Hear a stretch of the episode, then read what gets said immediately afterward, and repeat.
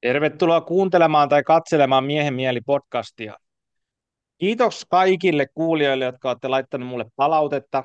On tullut tosi paljon palautetta lähiaikoina ja niitä on erittäin mukava lukea. Ja kiva, kun tykkäilette siitä materiaalista, mitä mulla täällä ää, kanavalla tai tässä podcastissa on. Ja mulla on sellainen pyyntö teille, tai oikeastaan kaksi pyyntöä. Yksi pyyntö on, että jos on tyyppejä, joita te haluaisitte mun podcastiin vieraaksi, niin laittakaa mulle vinkkejä. Mua, mua kiinnostaa erilaiset ajattelijat, eri kulmista tulevat ihmiset, niin laittakaa vinkkejä. Mä koitan, että olisiko mahdollista, että nämä ihmiset tulisivat mun podcastiin.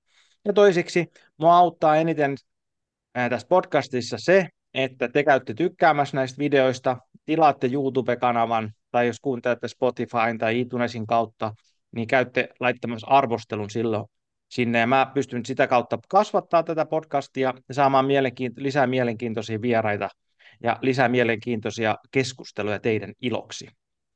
Ja sitten kiitokset podcastin sponsoreille, Puhdas Plussalle ja Ancestral Living Finlandille. Ja viimeisemmän nettikaupasta saa miinus 10 prosenttia alennusta koodilla miehen mieli. Ja sitten mennään päivän jaksoon ja mulla on tänään vieraana Johan Pesola, ja Johanna Pesola on psykologia, psykoterapeutti ja hän päätyi tänne podcastiin yhden suosituksen kautta. Ystäväni Maija Levola suositteli tota, häntä, kun me keskusteltiin naisista ja naisen vihasta. Ja Johanna, tervetuloa podcastiin. Kiitos paljon. Joo, mukava kun pyysit. Voisitko sä kertoa meidän kuulijoille vähän, että kuka sä oot, mitä sä teet? Mm. Joo. No sä kerroit jo, että mä oon psykologi ja psykoterapeutti, että se on se, niin kuin mun se päähomma, mitä mä teen. Teen tota, työkseni siis pääosin yksilöpsykoterapiaa ja pitkiä terapioita pääosin. Ja mä oon sillä lailla, tota, sanoisin, että oon aika lailla integratiivinen terapeutti, että mä yhdistelen paljon, paljon niin kuin no, erilaisia menetelmiä, näkökulmia elämässä opittua matkan varrella. Eli tota, mä oon myöskin opiskellut tunnevyöhyketerapeutiksi. Ja se on semmoinen tota, punainen lanka oikeastaan niin kuin tällä hetkellä ö, paljolti kaikessa, mitä mä teen ja, ja mitä mä olen itse tunnedynamiikan niin kuin ymmärtäminen sen kautta on aikoinaan ollut itselle tosi niin kuin, käänteen tekevä asia omassa elämässä ylipäätään. Ja tota, no sit mä oon opiskellut myös niin kuin tantrisen elämäntaidon valmentajaksi. Eli kehollisuus, kehollisuus ylipäätään on niin kuin tärkeää siinä, mitä mä teen psykoterapeutin työssä. Ja nyt mä opiskelen konstellaatiota, olen siinä ihan alkuvaiheessa opinnoissa, mutta tota, itse olen käynyt tosi paljon konstellaatioissa siis pitkän aikaa. Et se on ollut tuon tunnevyöhyketerapian ohella niin kuin semmoinen, semmoinen toinen merkittävä, erittäin siis merkittävä ja voisi sanoa kyllä niin kuin käänteen tekevä ja herättelevä menetelmä, näkökulma ylipäätään, niin kuin semmoinen systeeminen ajattelu, sen, sen niin kuin sen ymmärtäminen ja koko ajan sen syventäminen, niin tota, kyllä se on niin kuin iso osa mun, mun työtä ja elämää tänä päivänä muutenkin. Et ne, tota, ne nyt siinä, niin että, että mitä, mä, mitä mä teen siis siinä terapia, terapiatyössä, mutta sitten sen lisäksi mä ohjaan kursseja. Eli tota, tällä hetkellä nyt niin kuin, se on mennyt näin vuosien varrella, että että, että tota, se on tavallaan niin kuin tuotu mulle sekä oman prosessin ja elämän myötä, oppimisen myötä ja, tota, ja sitten, sitten no joo, se on, niin kuin, se on todellakin niin kuin tuotu, tuotu nämä kurssit, eli tota, aikoinaan jo aloin, aloin ohjata noita naisten vapauta vihasi kursseja. Ne on niin kuin yhden päivän, yhden päivän kursseja ja tota, ne oli heti hirmu suosittuja ja sillä tiellä mä oon edelleen, eli niitä mä järjestän niin paljon kuin vaan ehdin. Ja tota, sitten siihen on tullut nyt sitten jatkokurssi, semmoinen kuin Vapauta pyhä raivosi, myöskin naisille. Eli sekin on syntynyt tällä aika niin kuin sanoisin orgaanisesti sillä, että, että tota, naiset, jotka on käynyt sen ykköspäivän niin, tai työskennellyt muuten jo itsensä kanssa aika paljon, niin on sitten ollut niin kuin kiinnostuneita jatkamaan tätä vihateemaa ja, ja, tota, ja samalla sitten mä oon käynyt tietty omaa prosessia ja konstellaatioita ja, ja tota, löytänyt sieltä tämän pyhän raivon myös itsestäni. Ja, tota, ja ymmärtänyt, kuin tärkeää se on meille naisille, toki myös miehille, mutta tota, kuinka se on niin kuin siellä usein hyvin piilotettuna ja häpäistynä. Ja no sit mä, sit mä tota, päätin, että tehdään tämmöinen jatkokurssi ja nyt siitä on sitten tämmöinen kahden päivän eli viikonlopun Vapauta pyhä raivosi jatkokurssi tulossa nyt toisen kerran sitten tässä huhtikuussa. Eli se on semmoinen niin vihakokonaisuus naisille. Ja sitten toinen, mitä mä aloin nyt sitten tuossa vuosi, vuosi sitten, tammiku, tammiku, vuosi sitten helmikuussa, itse asiassa jo aika lailla tasan vuosi sitten, aloin ohjata sitten tuommoista kurssia kuin narsismi ylisukupolvisena traumana. Eli tota, haluan tuoda siihen niin kuin narsismin ymmärtämiseen semmoista syvyyttä. Jälleen kerran niin kuin tämän oman elämän kokemuksen ja, ja tota, ymmärryksen kautta, tämän systeemisen ymmärryksen kautta niin kuin tuoda siihen semmoisen omanlaisen, omanlaisen näkökulman, puhua siitä vähän, vähän ehkä eri tavalla, mitä nyt ainakin tuo somessa tuntuu, että vallalla on se semmoinen vähän pintapuolisempi ymmärrys, ja kaikille on tietenkin paikkaansa aina, mutta mä aloin niin kuin itse vähän kyllästyä siihen, ja ajattelin, että tätä pitää nyt niin kuin avata ylipäätään tämä sanaa, että mitä tämä niin kuin tarkoittaa psykologisesti ja systeemisesti ja niin kuin ylipäätään, miten, miten tämä niin kuin ilmenee, ilmenee täällä niin kuin kollektiivisesti ja, ja tota näin. Ja näähän linkittyy tietenkin, että nämä lomittuu, siis tämä vihakurssit ja narsismikurssit niin kuin sillä lailla, sillä lailla kyllä niin kuin yhteen, että, että tota, se, semmoisia mä teen niin kuin työkseni, semmoisia juttuja, joo. Millä tavalla sulla on kulkenut tämmöinen niin vaihtoehtoinen ehkä näkökulma mukana siinä, kun sä oot kumminkin opiskellut psykologiksi, joka on niin kuin sillä tavalla aika raakaa, raakaa materialistista tiedettä versus sitten nämä muut, niin millä tavalla ne on sulla itsellä mennyt, että onko ne ollut sulla aina mukana, että sua kiinnostanut vähän joku niin kuin erilainen näkökulma, vai onko ne tullut myöhemmin sun matkan varrella? Ne on tullut myöhemmin. On ne varmaan niin kuin jollain tavalla aina kiinnostanut, mutta ei mulla ei mul ollut niin kuin tilaa sellaiselle, että et tota, kyllä mä ihan rehellisesti sen sanon, että kyllä mä oon lähtenyt niin kuin omista, omista traumoista, omasta kehityksellisestä traumasta lähtien niin kuin psykologiaa opiskelemaan aikoinaan. Että tota, ei se, siinä kohtaa, kun mä lähdin, lähdin sitä opiskelemaan, niin en mä, en mä tota, sanotaanko näin, että mä en ollut yhtään mun kehossa. Et en, en yhtään. Et mä olin se niin sanottu järki-ihminen, jota tunnevyöhyketerapiassa puhutaan, että ihminen, joka on päässä ja tota, analysoi ja, ja tota, koittaa löytää niin kuin ratkaisuja sieltä käsin, niin kyllä mä olin, mä olin todellakin järki-ihminen. Mutta, mutta se, tota, se alkoi heräämään sitten kyllä, että kyllä mä varmaan niin kuin sisimmässäni on aina ollut sellainen kyseenalaistaja ja vähän kapinoija ja, ja tota, ei, ei mulle kuitenkaan sitten ole riittänyt niin kuin, niin kuin ihan semmoiset annetut vastaukset, vaan mä oon aika sitkeästi lähtenyt itse niitä etsimään ja itseni kautta. Siis sillä, että mulla oli tosi monenlaisia fyysisiä oireita. Sitten silloin niin kuin opiskeluaikana, kun mä opiskelin psykologiksi ja, tota, ja, ja sitten siitä, niin kuin, no joo, sitten mä aloitin psykologin työt, niin ei ne oireet todellakaan mihinkään siitä hävinnyt, vaan oikeastaan vaan niin kuin paheni. Ja, tota, ja sitten mä lähdin, lähdin tota itse niin kehohoitojen kautta, mä menin roosenterapiaan ensin. Ja sille, sille tiedän, että mä olin kolme vuotta kävin sitten roosenterapiaa. Ja se tota, se oli semmoinen niin ensimmäinen kosketus siihen kehollisuuteen ja siihen semmoiseen niin tuntemiseen ja siihen ymmärrykseen, että kuinka paljon oli tukahduttanut tunteita ja, ja kuinka paha oikeastaan olikaan olla. Ja tota, sille tielle mä sitten niin oikeastaan jäin. Et sit se, se oli semmoinen, tota, että mä, joku mussa tiesi, että tämä on niin kuin se polku, että mä haluan lähteä niin kuin tähän suuntaan niin kuin ymmärtämään kehollisuutta. Ja, ja tota, mutta pitkä, siis pitkä, pitkä tie se on ollut, että, että kyllä mä, siis mä oon ollut niin lukossa ja niin, niin, tota, niin päässäni, että, että tota, et, et kyllä se niin kuin paljon on sipulinkuorintaa ollut, mutta siitä se niin kuin lähti liikkeelle ja sitten se syveni ja syveni ja syveni. Sitten jossain vaiheessa tuli tantra.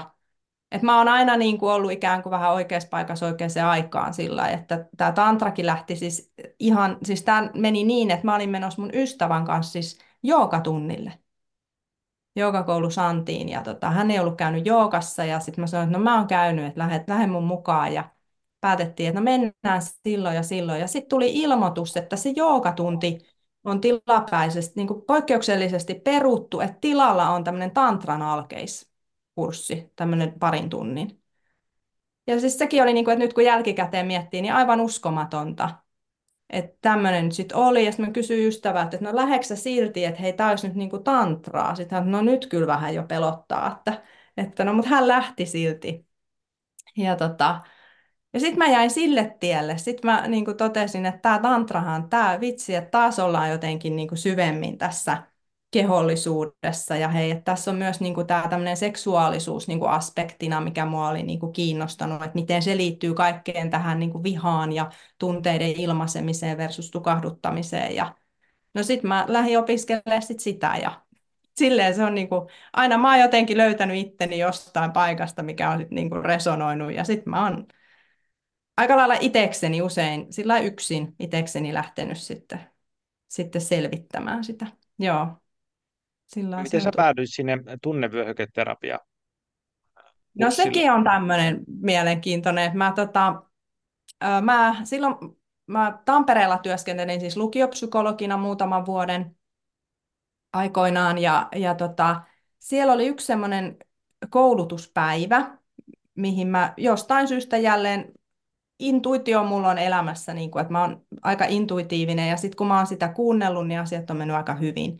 Sitten kun mä en ole kuunnellut, niin ne on mennyt kyllä niin kuin ihan päin peetä suoraan sanottuna. Eli, eli tota, kovalla kädellä on, on koitettu opettaa, että kansi kuunnella nykyään jo aika hyvin uskallankin ja osaan. Mutta tota, joo, niin oli semmoinen koulutuspäivä meillä sitten, mikä oli taas niin kuin, että vapaaehtoinen, että et, et niin kuin, tietty määrä koulutuspäiviä oli, ja mä päätin jostain syystä, mä muistan sen, että meidän tiimistä kukaan muu ei, niitä ei kiinnostanut. Se oli joku nimellä tunteiden, tunteet osana hyvinvointi tai joku tämmöinen koulutuspäivä, ja jotenkin mä sinne menin, ja, ja tota, sitten siellä käytiin tätä tunnedynamiikkaa niin kuin läpi, tämmöistä tota, Antti Pietiäinen on hän, joka on kehittänyt tuon tunnevyöhyketerapian ja tämän, tämmöisen tunnedynamiikka teorian tai, tai kaavion ajatuksen niin kuin siinä hoitotyön taustalla. Ja, ja tota, mä muistan, mä kuuntelin sitä ja se oli tosi hyvä se päivä, mutta tota, nyt jälkikäteen ajat, ajateltuna, että en mä, niin kuin, mä en tavallaan niin kuin ymmärtänyt siitä vielä mitään.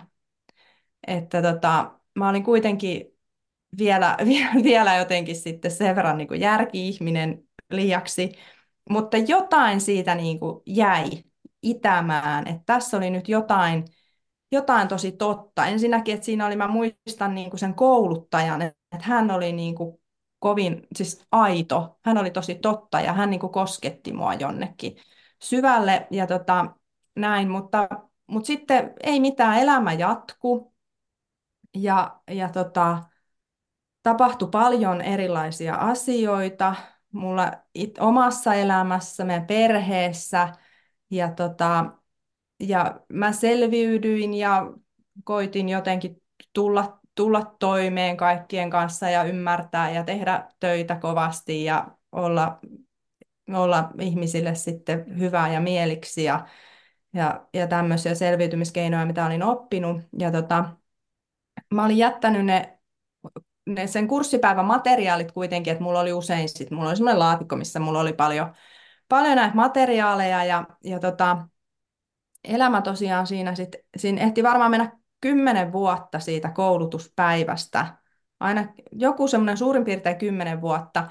Sitten mä tota, tota, aloin harrastaa konmaritusta ja päätin, että nyt mä käyn läpi noin kaikki, kaikki tota, materiaalit, mitä mulla on hirveästi kerääntynyt vuosien varrelta eri koulutuksista ja kurssipäivistä.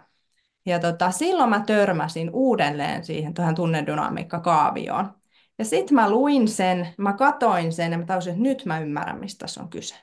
Että se kymmenen vuotta, mitä siinä oli niin kuin tapahtunut, sitä semmoista valheellisen identiteetin pois kuoriutumista niin kuin enemmän ja enemmän ja aidon itsen löytymistä tilalle niin kuin sen kautta, että oli uskaltanut olla enemmän kehossa ja ymmärtänyt tunteista, niin sitten mä niin kuin tajusin sen.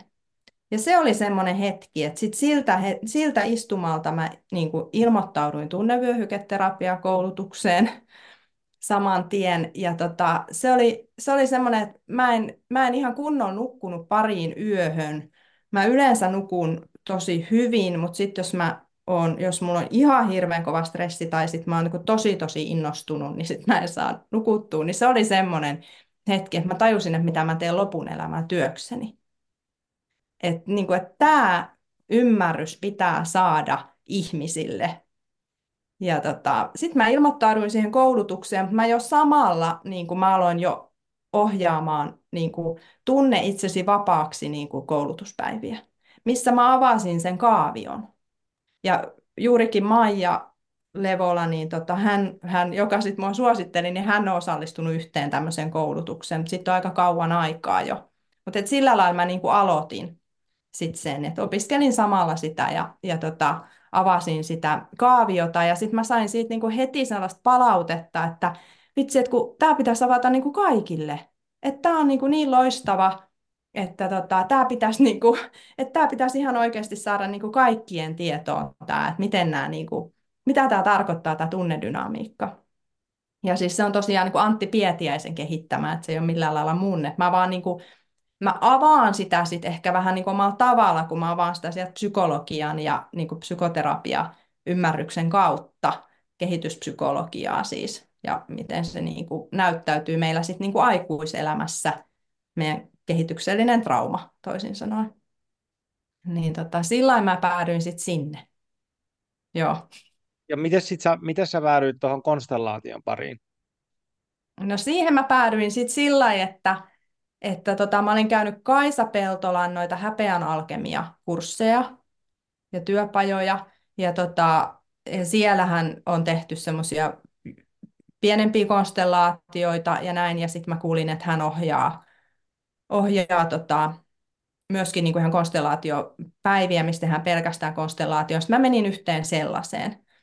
Ja sitten mulla oli, niin kuin, siitähän mulla oli sitten ihan, no tämähän tämä nyt on niin kuin aivan täysin siis puuttuva linkki, että tämä on se, mitä mä oon niin kuin koko elämäni etsinyt. Et sit siitä oli semmoinen, että, että jos ensin rakastuu tantraa ja sitten tunnevyöhyketerapiaan, niin että voiko vielä enemmän rakastua johonkin, niin, niin voi. Koska sitten mun mielestä nämä on kaikki niin oli samaa.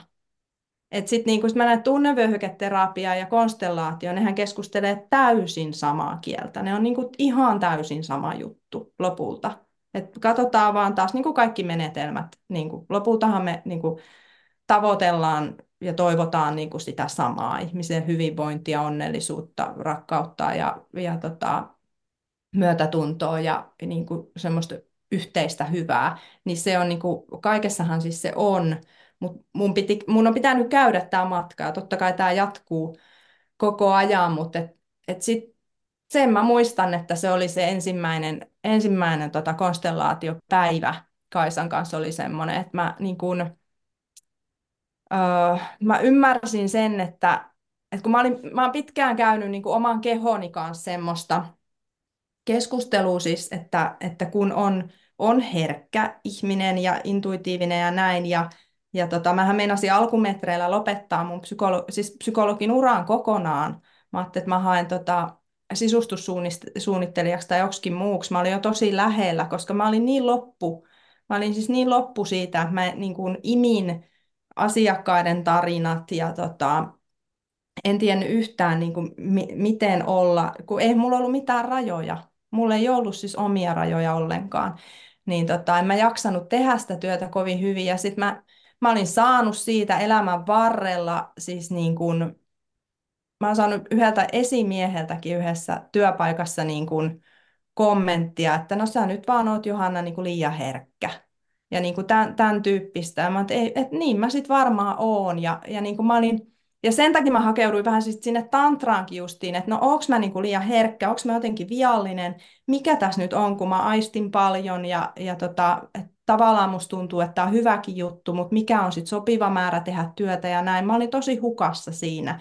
Niin sitten kun mä ymmärsin, että konstellaatiossahan se, se on niinku se juttu, että mähän niinku tunsin ne kaikki niinku niin, ja se oli niinku semmoinen, että vau mikä lahja.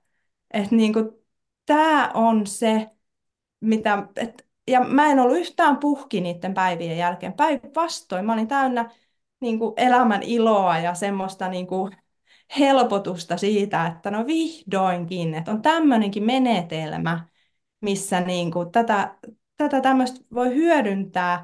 Ja sitten mä väitän, että en mä ole mitenkään, niin kuin, no joo, on ehkä erityisherkkyyttä, se on mahdollista ja näin, että joillain on, on näin ja voi olla mullakin, mutta mä ajattelen, että silti kaikilla on sitä herkkyyttä, jos me vaan saadaan yhteys sinne kehoon. Ja, tota, ja sitten mä taas niin kuin jäin sille, että, tätä, että mä haluan niin kuin tätä ihmisille opettaa. Että miten me uskalletaan luottaa niihin kehon impulseihin ja viesteihin. Ja tota, miten paljon siitä voi saada. Ja sitä mä hyödynnän nyt myös aika paljon nykyään tuossa yksilöterapiassakin, että me tehdään sieltä tyynyjen kanssa erilaista pikku tyynykonstellaatio tai huonekalukonstellaatio ja semmoisia. Ja asiakkaat on ihan, että heillä ei ole mitään kokemusta siitä, niin he on tietenkin samalla kuin mulla ei ollut aikoinaan. He että miten tämä voi olla näin ja tästä on paljon hyötyä. Niin, niin mä haluan tuoda sitä myös niin kuin siihen. Mutta tota, sillä mä päädyin siihen, siihen tota, että sitten mä kävin tosi paljon niissä Kaisan ohjaamissa. Ja nyt mä oon sitten tuolla Amitan, Amita Riikkalehti on nyt, nyt hänen siellä koulutuksessa on parhaillaan.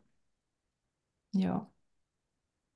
Miten, kun sä, sä kerrot tätä tämmöistä niin tarinan kaarta, että musta tuntuu, että se on niin sellaisia aaltoja, vaan niin kuin, hei nyt mä löysin tän ja nyt mä löysin tän, niin eh, pystytkö sä niin kuin, itse kun sä katsot nyt taaksepäin, että näkemään semmoista tota, et, et, et mitkä on niitä, esimerkiksi kun sä puhut, että sä löysit tantran, että et mitä sä löysit siitä tantrasta versus, että mitä sä löysit siitä tunnevyöhyketerapiasta niin kuin uutta itsestä, että mitä ne on ollut semmoiset kulminaatiot? Joo, no tantrasta ensin mä löysin niin sen oman kehollisuuden, siis, tai semmoisen, että virtaavuuden ja sen, että, että niin kuin mä saan olla elossa ja mä saan niin kuin, mä saan ilmaista mun tunteita, mä saan olla seksuaalinen, siinä ei ole mitään väärää ja itse asiassa on hyvinkin luonnollista. Eli mun piti niin kuin tämmöisiä kaikkia itselleni niin kuin avata siis, että mikä on luonnollista, mikä on sallittua ja, ja näin. Se oli, se oli niin kuin semmoinen enemmän matka itseen. Ja sitten tunnevyöhyketerapiassa tuli sitten tämä ylisukupolvisuus ja osa, osittain myös systeemisyys. Siinä ei tavallaan puhuta sillä, sillä sanalla, mutta kuitenkin se, että et hetkinen, että mitä tämä tarkoittaa niin kuin mun, mun perheessä, mun äitilinjassa, mun isälinjassa, siellä, niin kuin, siellä tai niin kuin äidin puolen suvussa, isän puolen suvussa, että et, niin kuin, et, sit mä aloin niin kuin ymmärtää sitä eri tavalla sieltä kautta, että, että nämähän on niin kuin ylisukupolvisia traumoja, niin tota, joo, että se on, se on niin kuin... Mä, mä kuullut muutamalta ihmiseltä, että ketkä on käynyt opiskelemaan tota, tunnevyöhyketerapiaa, että et, et siellä on jotenkin, jotkut kouluttajat ainakin on, on käynyt konstellaatioista, tekee jotain pieniä konstellaatiotyyppisiä harjoituksia siellä koulutuksessa. Oliko, oliko sulla jotain, oliko siellä semmoista? Meillä ei kyllä ollut siinä koulutuksessa, ei ollut sellaista. Okay. Joo. Ja se on Heli Penttilä, mulle sitä kertoi tämmöinen porilainen vyöhyketerapeutti. Hän mainitsi, no joka tapauksessa ei se, ei se väli, mä en ole ihan varma, että onko se nyt sitten just, kun näitäkin, noita vyöhyketerapia-juttujakin on useampia eri, No on, on siis vyöhyketerapiaa kyllä, mutta tunnevyöhyketerapia on, on pelkästään niin kuin, se on vaan, se on vaan siis tota, toi Kairon instituutin koulutus. Se on ainut. Joo, joo. Voiko sä avata meille vähän, tota, kun toi tunnevyöhyketerapia mulla noista ainoa semmoinen, mikä ei, ei ole niin tuttu, noista mitä sä kerroit, ja Mm. sä kuvasit sitä, sitä tota, teoriaa siinä taustalla semmoinen, että se niin kuin humpsautti jonkun, niin kuin, no, tai purki jonkun sipulin kuoren sinussa, että, että hei, tämä on niin kuin just sitä, niin pystytkö Mm. sä kertomaan meille, että mistä on kysymys, tai jotenkin sillä tiivistetysti, että mikä siinä on sen ytimessä, ytimessä siinä teoriassa? Joo, ytimessä on siis se, että, että, tota, ö, että siinä on niin kuin kysymys aitojen tunteiden kokemisesta. Ja ne peru, aidot perustunteet siinä teoriassa on pelko, viha, syyllisyys ja häpeä. Eli neljä perustunnetta. Ja, tota, ja suru ei ole siinä, mutta mä voin siitä kohta puhua vähän mainita lisäksi, mutta kuitenkin pelko, viha, syyllisyys ja häpeä. Ja nämä on kaikki siis aitoja perustunteita. Eli tota, Eli niillä on niin kuin tärkeä kehityspsykologinen funktio joka ikisellä tunteella. Ja jos niitä ei, ei saada tuntea, eli meille ei peilata näitä perustunteita niin kuin terveellä tavalla, eli jos vanhemmat ei ole riittävän tietoisia, itsenäisiä, tunnetaitoisia, niin he ei osaa peilata lapselle näitä tunteita, jolloin meille kehittyy niin, kuin niin sanotut antitunteet. Antti Pietiäinen puhuu antitunteista, mutta tänä päivänä puhutaan tunnelukoista, se on sama asia, tai joku puhuu rooleista, naamioista. Mä puhun mielellään naamioista, musta se on jotenkin niin kuvaava. Samalla se on, nämä on kaikki niin kuin inhimillisiä juttuja. Eli sitten, sitten kun me ei saada, vaikka me ei olla yhteydessä, me ei opita olemaan yhteydessä aitoon pelkoon tunteena, niin meille kehittyy antitunteet, jotka on arkuus tai uhkarohkeus. Eli meillä on ikään kuin aina se kaavio on sellainen, että siellä on niin kuin ylärivi ja sitten on niin kuin alarivi. Ja siellä ylärivissä on nämä perustunteet, aidot perustunteet, joiden kautta me löydetään se meidän aito, autenttinen identiteetti. Eli me, ollaan, me ei olla vain järki-ihmisiä, vaan me ollaan niin kuin tuntevia ja kokonaisvaltaisesti näin.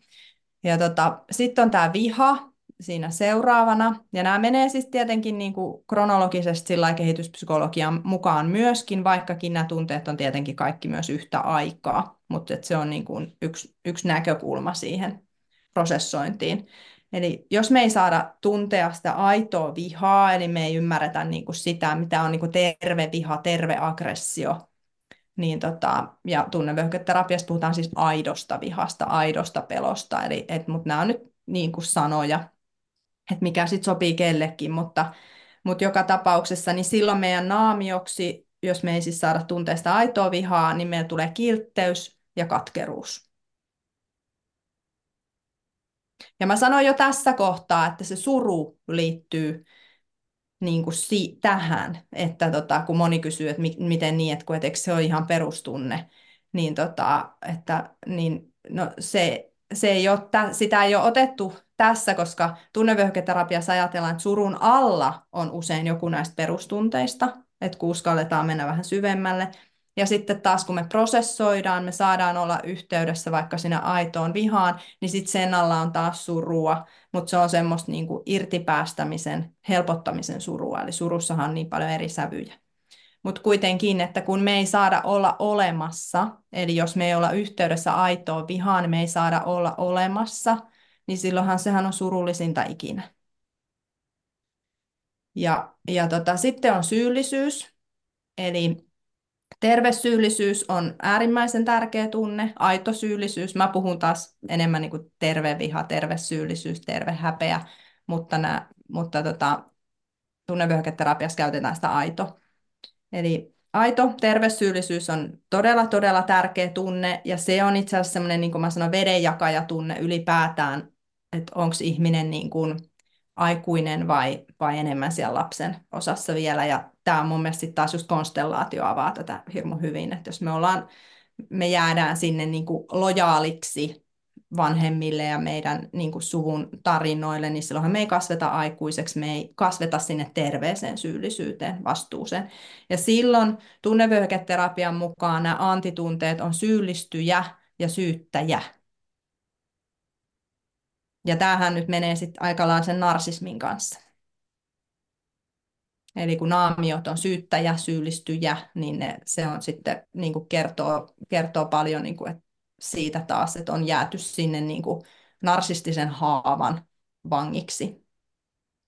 Ja sitten meillä on terve häpeä, aito häpeä, joka on myös tosi tärkeä perustunne.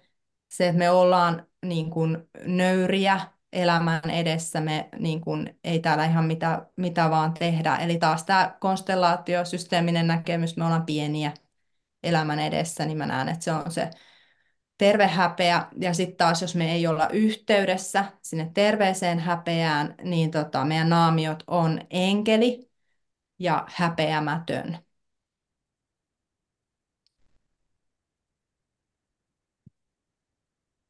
Ja, ja, tota, ja tämä on niinku se prosessi, että et me niinku tullaan, sehän on niinku, se ei ole mikään lineaarinen, vaikka kaavio on lineaarinen, vaan se on niinku spiraali tietenkin, että et me niinku, se on sipulin kuorintaa, me uskalletaan alkaa tuntea, ja sen takia siellä on ensimmäisenä tietenkin on se pelko, että kun on niinku, meillä on yhtä aikaa, meissä on aikuinen ihminen ja meissä on se sisäinen lapsi, joka ei ole, usein ei ole saanut tuntea, niin sitten meitä pelottaa, pelottaa alkaa, alkaa tuntea tai pelottaa kohdata omia tunteita. Mutta sitten kun me siihen lähdetään ja uskalletaan, niin, niin tota, yleensä sit paluuta ei siitä ole, koska, koska se alkaa tuoda lisää energiaa ja hyvinvointia näin. Ja, ja se on niin sanottu ensimmäinen tunnehyppy, kun me uskalletaan alkaa tuntea.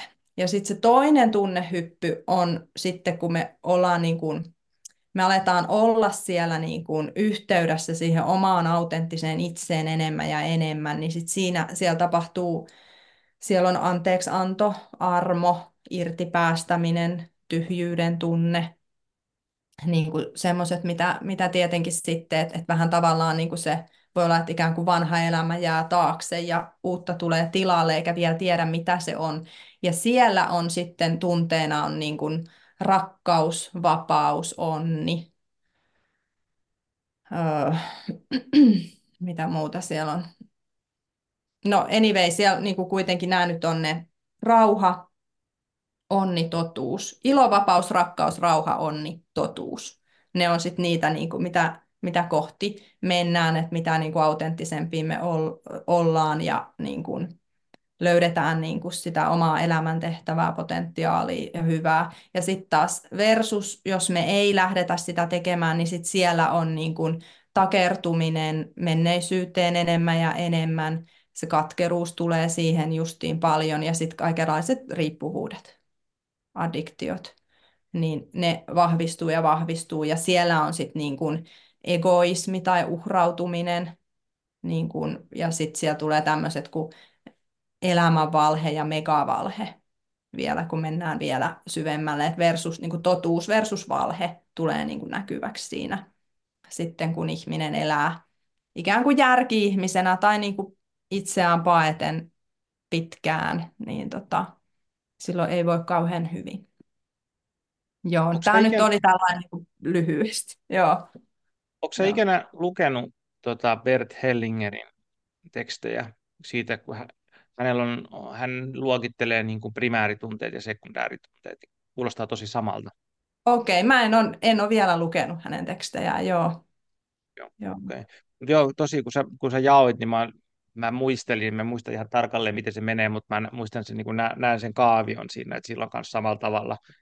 Ja, ja sitten just, että hän puhuu siitä, miten niin kuin nämä sekundääritunteet on, on, on tietyllä tavalla sitä lähettää, että, että ohjaajamme pitää tunnistaa sekundääritunteet, että saattaa olla semmoista niin saperhoa siinä, että nyt olen hirveän raivoistani tästä ja tästä asiasta, mutta se on sillä, että Aa, no hei, mitä se raivon alla onkaan, että se ei välttämättä olekaan, että se raivo oli se mm. primäärinen tunne, että siellä saattaa olla jotain muuta ja sitten Joo. se purkautuu Joo. tietysti asteittain, asteittain siellä. just niin, joo, joo, joo, varmasti niin kuin hyvin paljon sitä samaa, joo, Mulla oli yksi, joo. yksi tunne, mitä mä mietin, että et, et osuuko se tohon karttaan millä tavalla on inho. Puhutaanko se mitenkään, onko se siinä kartassa, tässä kartassa siis? Siis ilo, Inho. inho, Mm. Ö, ei, sitä ei, ei ole, joo, tuossa on vaan siis noi tunteet, mitä mä mainitsin. Et vaikka totta kai niinku tunteita on paljon muitakin, mutta toi on niinku se ajatus, että on niinku noi perustunteet. Mutta tota, mä mietin, että, että mihin se menisi, niin tota, no, se menisi varmaan niinku osittain siihen vihaan, mutta sitten niinku sekä syyllisyyteen että häpeään. Niinku, Siis joo, sillä, nyt, sillä mä, mm, mä oon tota, hiukan lukenut aiheesta nyt tai seurannut yhtä psykologia, joka puhuu siitä, että, että, että inho, inho on yksi niin kuin syvimmistä tunteista, mitä ihminen kokee jo niin ihan vauvana, että se on niin kuin mm, tietynlainen tosi semmoinen eläimellinen tunne, joka niin kuin vie meitä pois likaisesta, joka on niin kuin contaminated, eli äh, vaikka likaista ruoasta tai ympäristöstä, mutta sitten myös ihmisistä. Mutta joka tapauksessa, se, jos ei se ole tuossa kartassa, ei sillä ole merkitystä, mutta se vaan kiinnostaa mua vaan niin kuin siinä, se tämä Peterson puhuu siitä, että se on tosi niin kuin primäärinen kokemus, joo. inhon kokemus. Joo, joo, toi on mielenkiintoinen. Joo, mä aloin, aloin heti miettiä sitä enemmän kyllä ehkä siihen häpeään liittyen. Mm, kyllä, kyllä. Joo, joo. Tota, häpeä. Se on niin kuin yksi mielenkiintoinen, kyllä superisti väärä sana siihen asiaan, mutta että, väärä sana, mutta tota, häpeä on sellainen asia, mikä on meidän kulttuurissa tosi voimakkaan. Häpeän kortti. Mä muistan, kun mä kävin yhden häpeäkurssin joskus aikana, niin ja sitten siinä puhuttiin niin kuin häpeän korkista niin kuin suhteessa näihin niin kuin tunteisiin ylipäätänsä, että, että häpeä on niin kuin pullon, kor, pullon taula, että jos me ei käydä häpeää läpi, niin meidän on todella vaikea päästä mihinkään muuhun tunteeseen kiinni. Mm. Ja sitten myöskin siinä oli niin kuin ideana ajatuksen se, että häpeä, se, mitä se, mitä se kuvaus oli, että että häpeä vähän niin kuin liima, joka on kaikkien tunteiden päällä, että se, me, meillä saattaa olla ihan niin kuin kaikkien tunteiden häpeä, että meillä saattaa olla, me hävetään meidän pelkoa, meidän vihaa, meidän syyllisyyttä tai sitten näitä kakkostason tunteita, ja me täytyy aina ensin pystyä kokemaan se häpeä, ennen kuin me Mm. saadaan niin kuin yhteys siihen niin kuin aidompaan tunteeseen. Miten sä koet tämän? Onko Mm. se niin kuin, kuulostaako se järkevältä ja miten se sulle liittyy meidän kulttuuriin, missä me eletään? Joo, kyllä.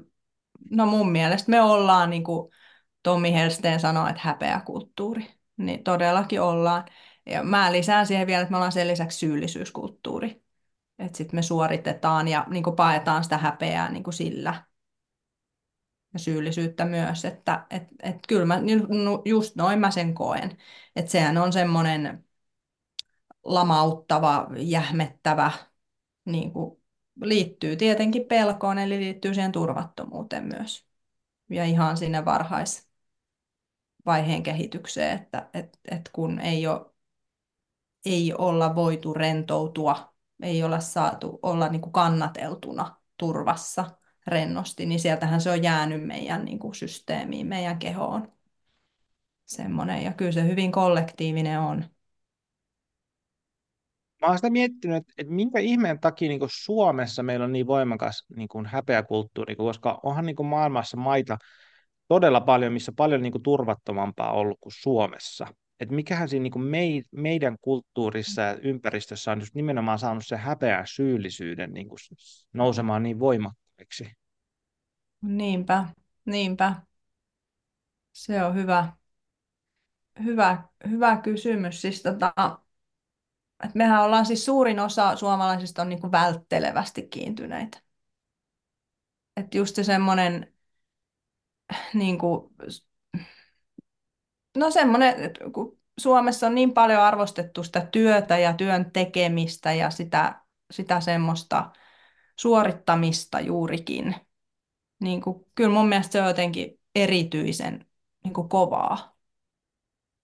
tai semmoista, että se on sitä suomalaisuutta, että, että on käännytty pois yhteydestä. On suoritettu, on tehty työtä, pärjätty yksin. Ja, tota, ja se on ollut jo niin kuin, tai että se on hyvin paljon jo niin kuin silloin, kun, kun sulla on, on pieni lapsi, niin, niin sehän on ollut paljon sitä. Meillä on ollut se ajatus, milloin se on, se on ollut hyvin pitkään se, että neljän tunnin välein syötetään vauvaa ja, ja tota, niin kuin, että ei ole ymmärretty yhtään sitä, että mitä, mitä se tarvii, se turvallinen kiintymyssuhde. Ja kun sitä ei ole voitu tarjota, kun äiti itsessään ei ole sitä niin kuin omassa hermostossaan voinut eheyttää, niin hän voisi sitä silloin niin kuin vauvallekaan tarjota. Niin tota, ylisukupolvinen traumahan se silloin tietenkin on. Ja sitten se on semmoinen niin yleisesti jotenkin, että, että se on yleisesti hyväksyttyä ollut siis niin, kuin niin pitkään, että tälle on vaan niin kuin pakko selvitä. Ja niin, se on ollut, sodat on ollut kuitenkin ihan vastossa niin kuin sillä lähimenneisyydessä ja siellä on ne traumat, traumat aika lailla käsittelemättä. Et kauhean ymmärrettävää se mun mielestä on sitten joku just niin kuin konstellaatioissa sitä, että saa todistaa, että, että siellä on se siellä on se jähmettyneisyys ja siis siellä on se suru. Siis se on se, niin kuin, että, että mä että se surematon suru tekee ihmisistä tosi kovia. Se on, se on mun mielestä meidän suomalaisten semmoinen tyypillinen. Meillä on niin valtavasti surematonta surua. Ja kun me ei uskalleta surra, koska ei saa olla heikko, ei saa olla haavoittuva eikä herkkä, pitää olla pärjääjä, tehdä töitä, niin tota, siitä mun mielestä tulee se semmoinen, no semmoinen vääränlainen erillisyys. Ei terve erillisyys, vaan vääränlainen itsenäisyys ja erillisyys. Mun se näkyy semmoisena, mä kuvaan usein sitä vähän robottimaisena. Me ollaan vähän semmoinen robottikansa. Täällä mennään ja pus, niin kuin, juna kulkee eteenpäin, kaikki yksin tekee niin kuin, töitä ja on tyytyväisiä sit siihen, mutta kuitenkin sisimmässään siellä on suru mun ajatus niin kun menee tuosta niin Suomeen niin kun esihistoriaa. Ja oikeastaan se jännästi, jännästi kun mä luin mun pojalleni tota, Mauri Kuntaan Suomen historiakirjaa. Ja sitten tota, se, jos, se olisi hyvä kirja, kansi, jos on lapsi, niin kansi ehdottomasti lukea se lapselle. Mutta sitten siinä on sellainen jännä ilmiö, että, että siis mikä on siis totta, niin siis käytännössä sehän on niin kuin Ruotsin historia, se kirja ja, ja sitten pieni pätkä Suomeen. Ja sitten kun Suomen esihistoriaa katsoo, niin Suomihan on ollut siis niin kuin tietyllä tavalla semmoinen niin jättömaa Ruotsin ja Venäjän välissä, jota on niin kuin heitelty 5-6 kertaa eri, ainoin vallotettu edestakas ää, viimeisen niin kuin tuhannen vuoden aikana. Ja Suom, kun, mä, kun mulla on ruotsalaisia ystäviä jonkun verran, mä oon keskustellut heidän kanssaan ja keskustelin yhden ruotsalaisen tota, sotilaan kanssa siitä, että tota, mä heitin sille nyt sen vitsinä, että et, et sen takia ruotsalaiset on niin iloisia, koska Suomi on tässä tota, välissä, että Venäjä on tuolla toisella puolella. Te saatte iloita siellä Ruotsissa ja olla niin kuin eloisia ja tehdä musiikkia ja kaikki, koska teillä on tämmöinen bufferi, joka on Suomi siinä välissä. Et, et tietyllä tavalla se suomalainen niin kuin, soturi-mentaliteetti on, on niin suojeleva mentaliteetti, ja se, koska Suomi on ollut osa Ruotsia, niin me suoj- ollaan niin tällä kollektiivisesti suojellut Ruotsia, kun, ja sitten kun on turva Ruotsilla, niin heidän kulttuurinsa on voinut löytää arvoja, jotka ovat pehmeämpiä, ja he, he pystyvät löytämään luovuutta ja kaiken näköistä muuta, mutta se ei ole mahdollista ennen turvaa.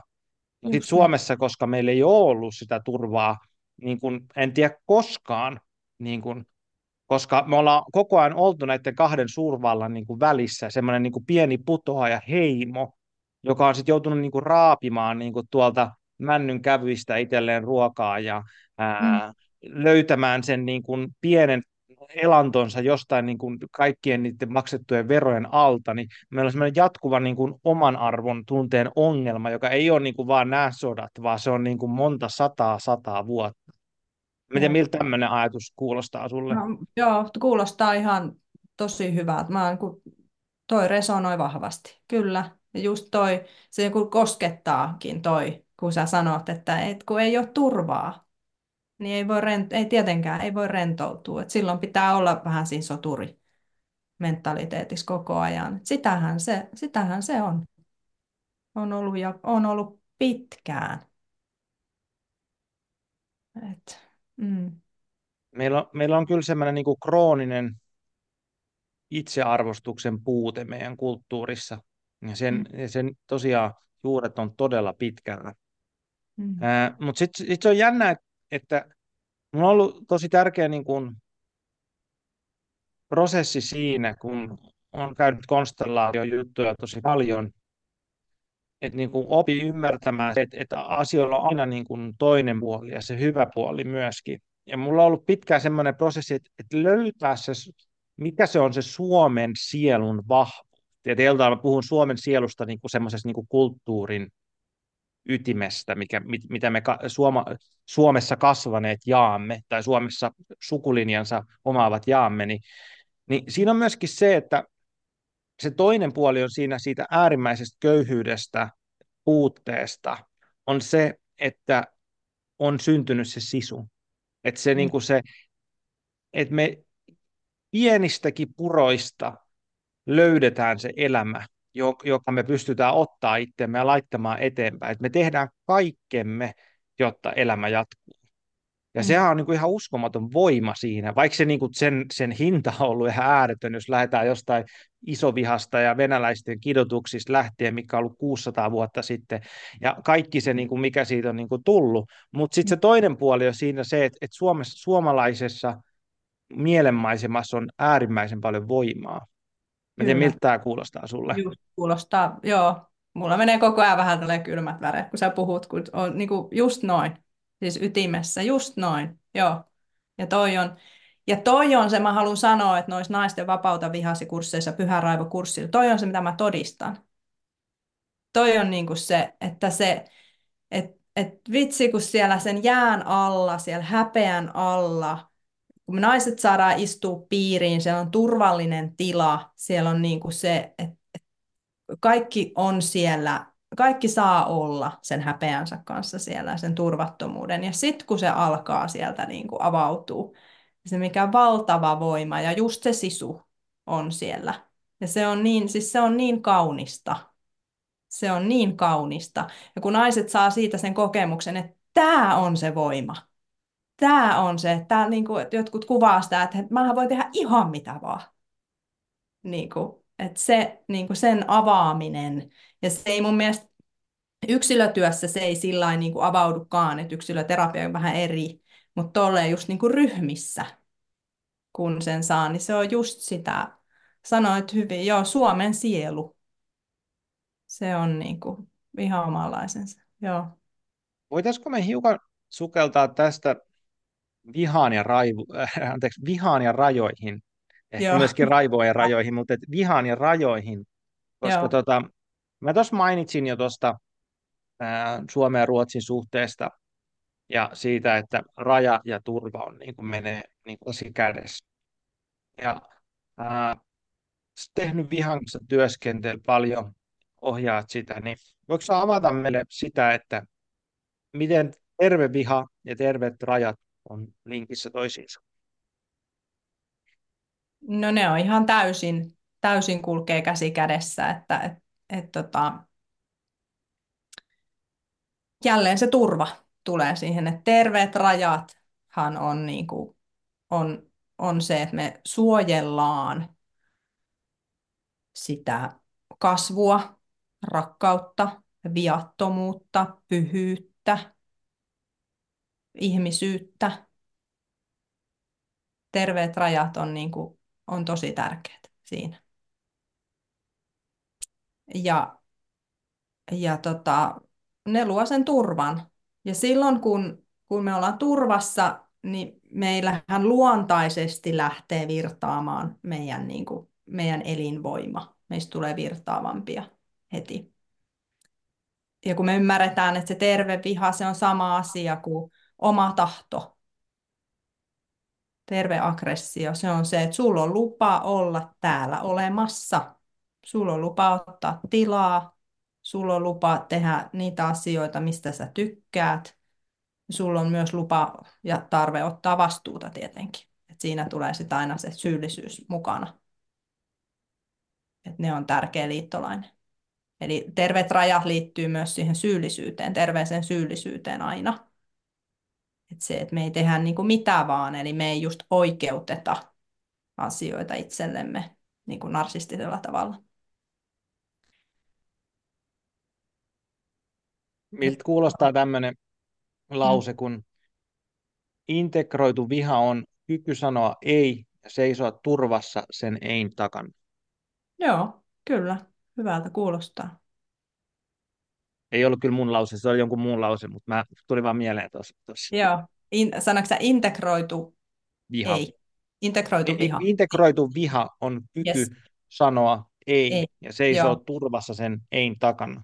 Juuri näin, juuri näin. Että sulla on lupa sanoa ei. Ja siis ensinhän me opitaan sanomaan ei. Siis meidän pitäisi oppia. Mutta meidän suomalaisissa on pääsääntöisesti mennyt siis täysin väärinpäin. Eli tota, meidän pitäisi uhma-iässä, uhma-ikä on sitä varten, että me opitaan sanomaan ei.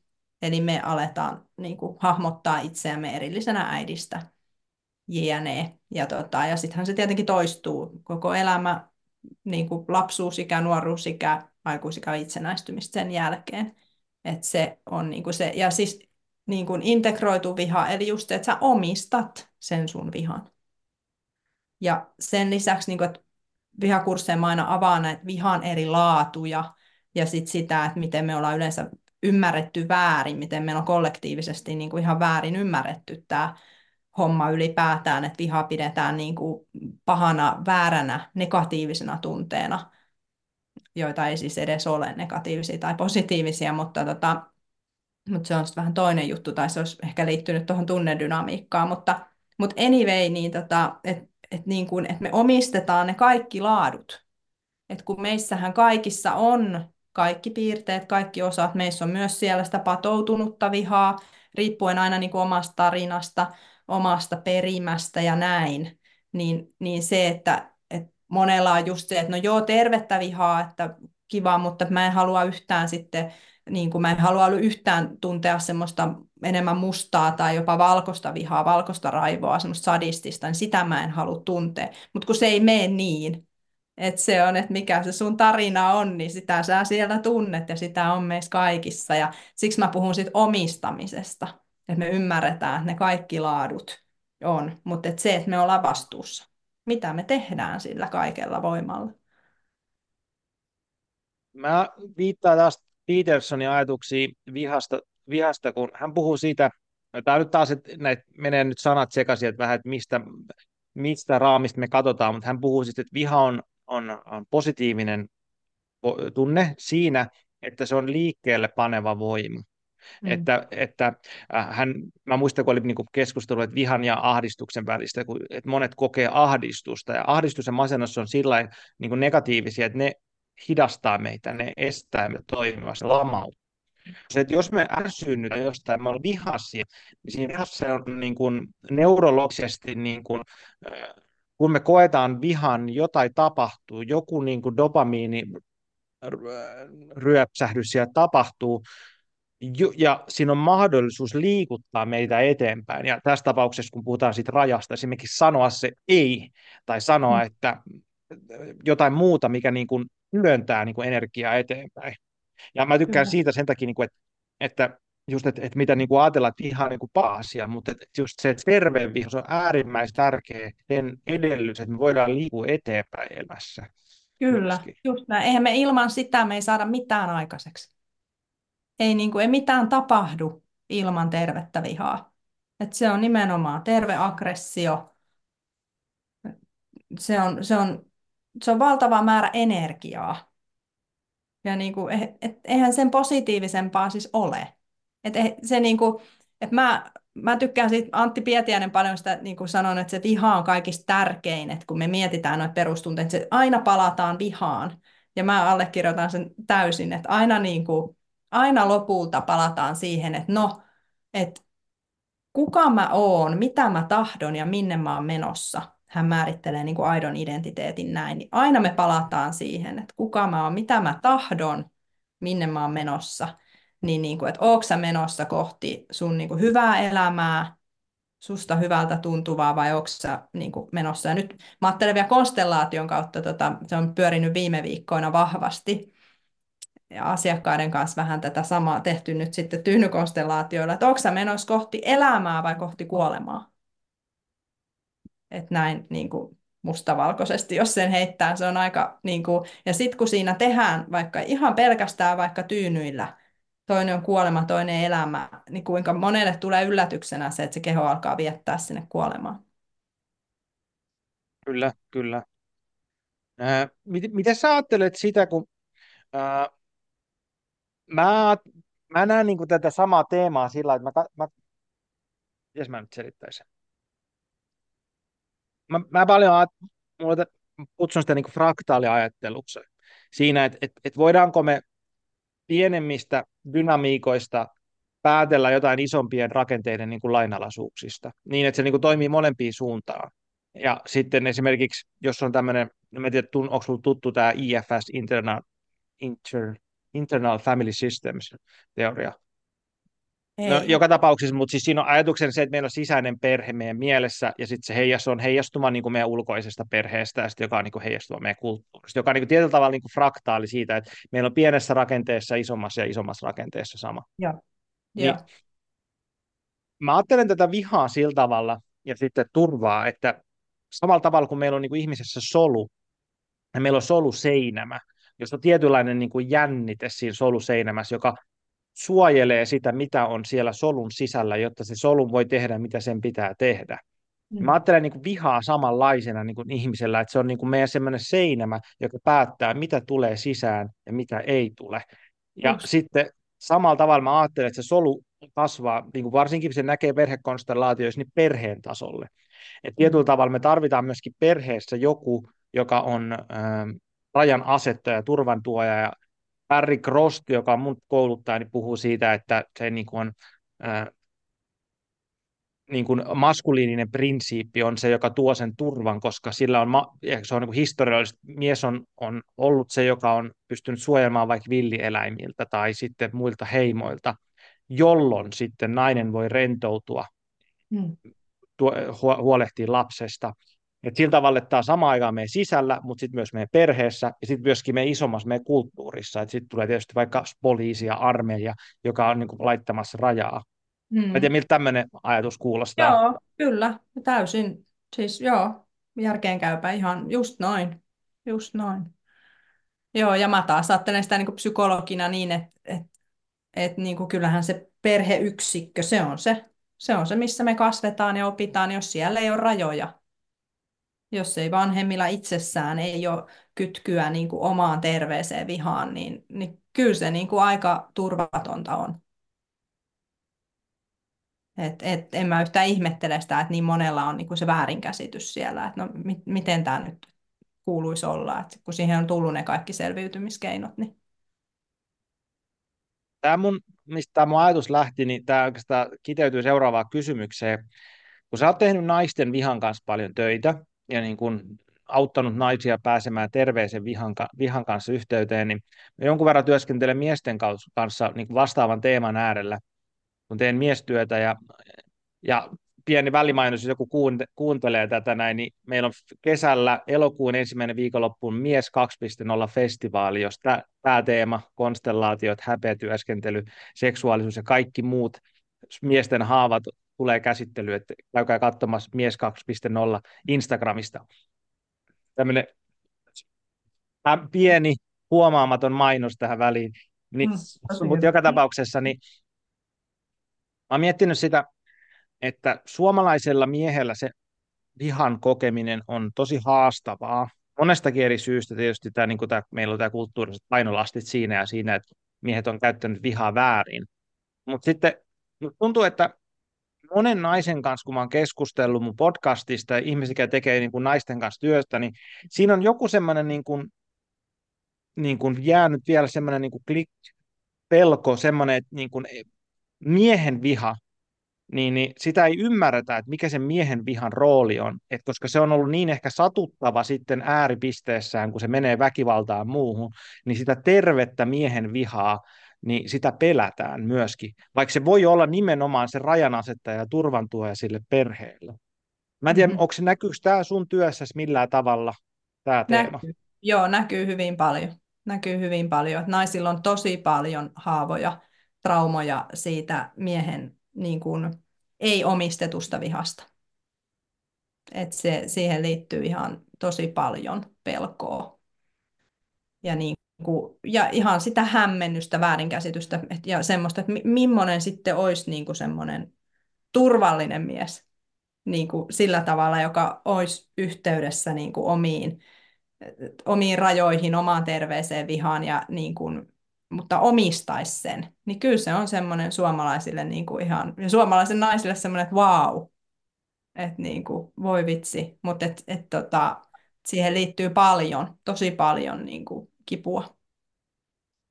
Mä juttelin tuon Miiskavan Reddekhemin kanssa, joka tekee paljon miestyötä ja tämmöistä just viha, vihatyötä myöskin, niin hän, hän puhui just siitä, että, että hänen työpajoissaan, kun se on naistenkin kanssa tehnyt työtä, että tulee tosi selkeästi ilmi se, että, että on monia naisia, jotka ei ole ikinä tavannut tervettä miestä, jolla on mm. niin kuin kyky sanoa ei, mm. kyky olla assertiivinen ja samaan aikaan niin kuin turvallinen ja kyky ilmaista vaikka vihaa ja raivoa ilman, että se on destruktiivista.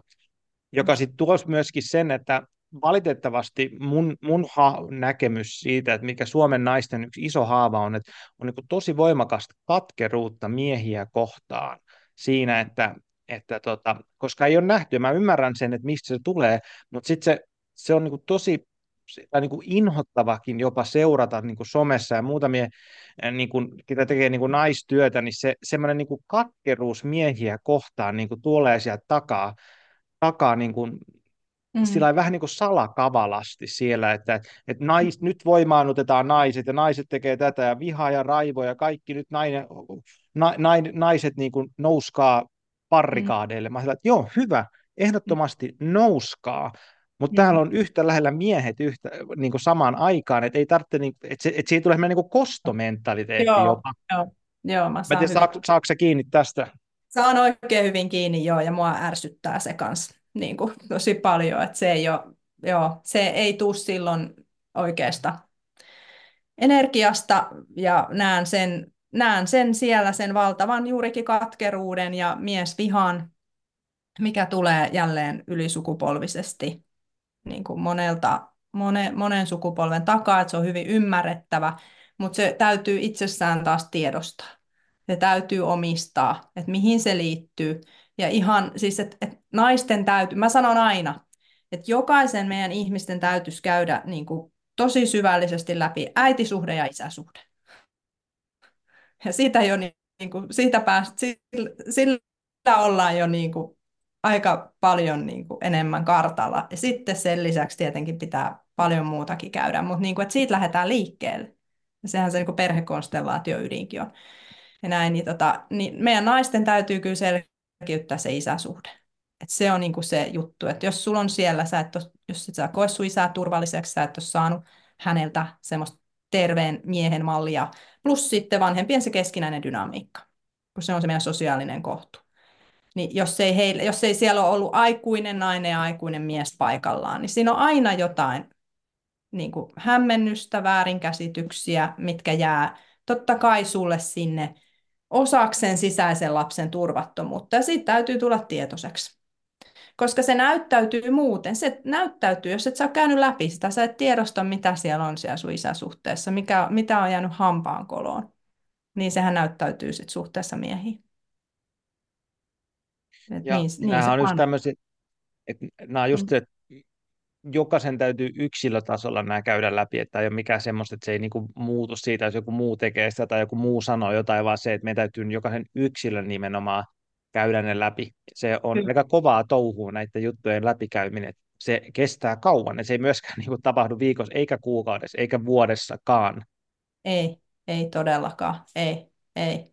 Joo, ja yksin. Siis niin kuin yks, ei yksin siis sillä, että tarvii aina, niin kuin, me tarvitaan tukea ja peiliä ja joskus terapiaa ja, ja näin, mutta et yksi itse itsessämme lopulta me tehdään se työ. Et niin, se, niin se vaan on. Joo. Mutta niin kauan, mut se näkyy, se haisee sitten se energia just noin, että se on koston energiaa sitten, jos se Se, on toi.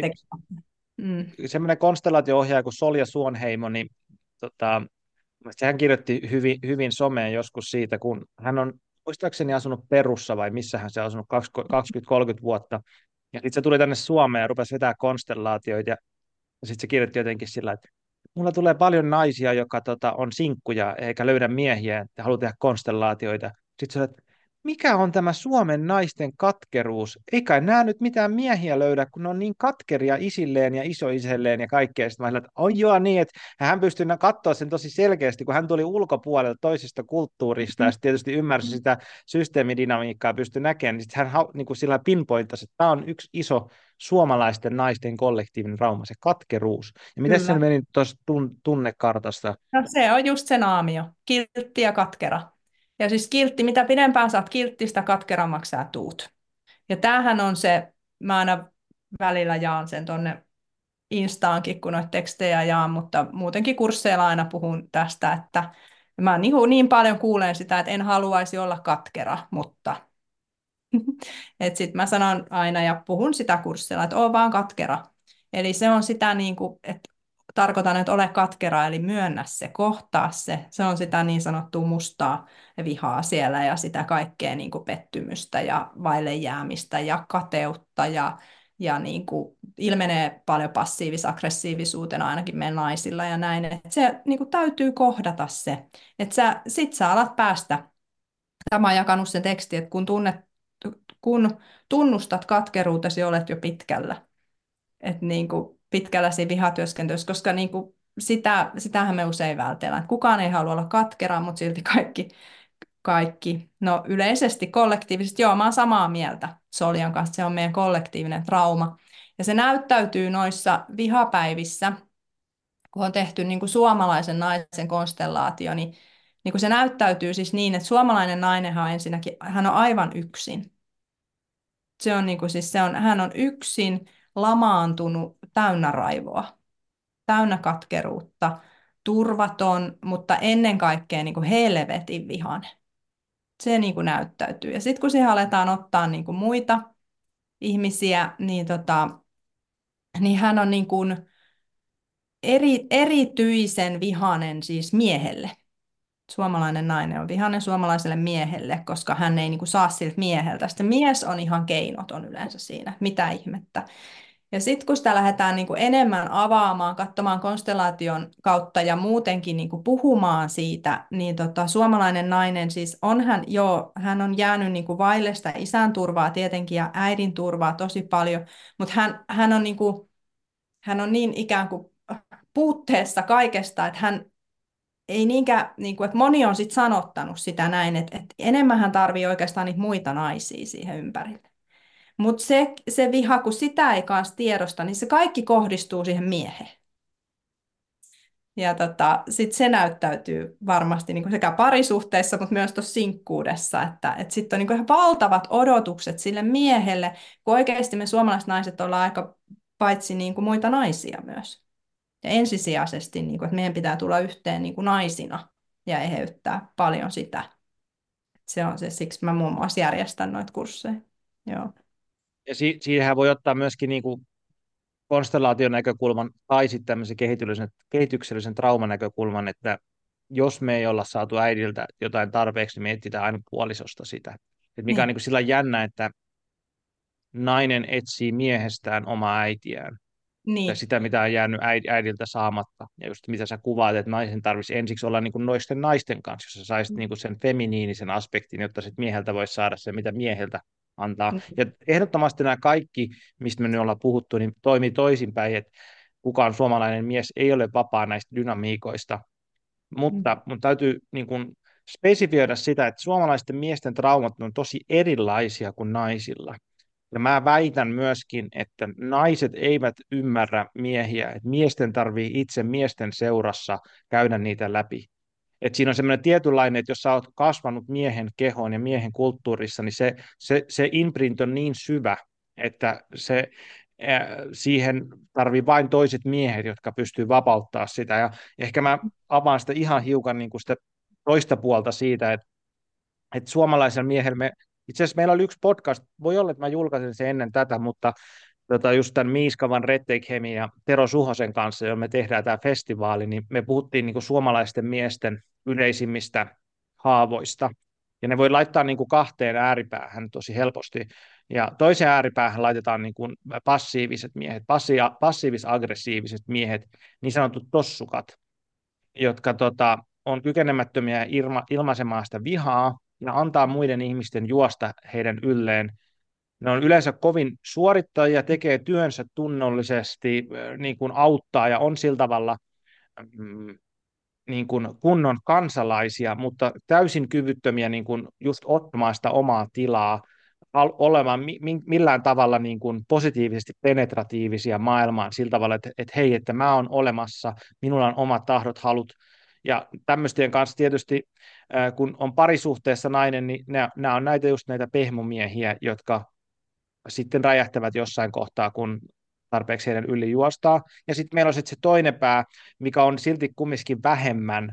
Että mä sanoin, että toi on niin yli edustettuna. Sitten meillä on se toinen pää, joka on niin kuin sit yliaggressiivisia, ehkä tämmöisessä niin bisnesmaailmassa enemmän niin kuin tosi voimakkaasti niin kuin kiipii yhteiskunnan rattaita.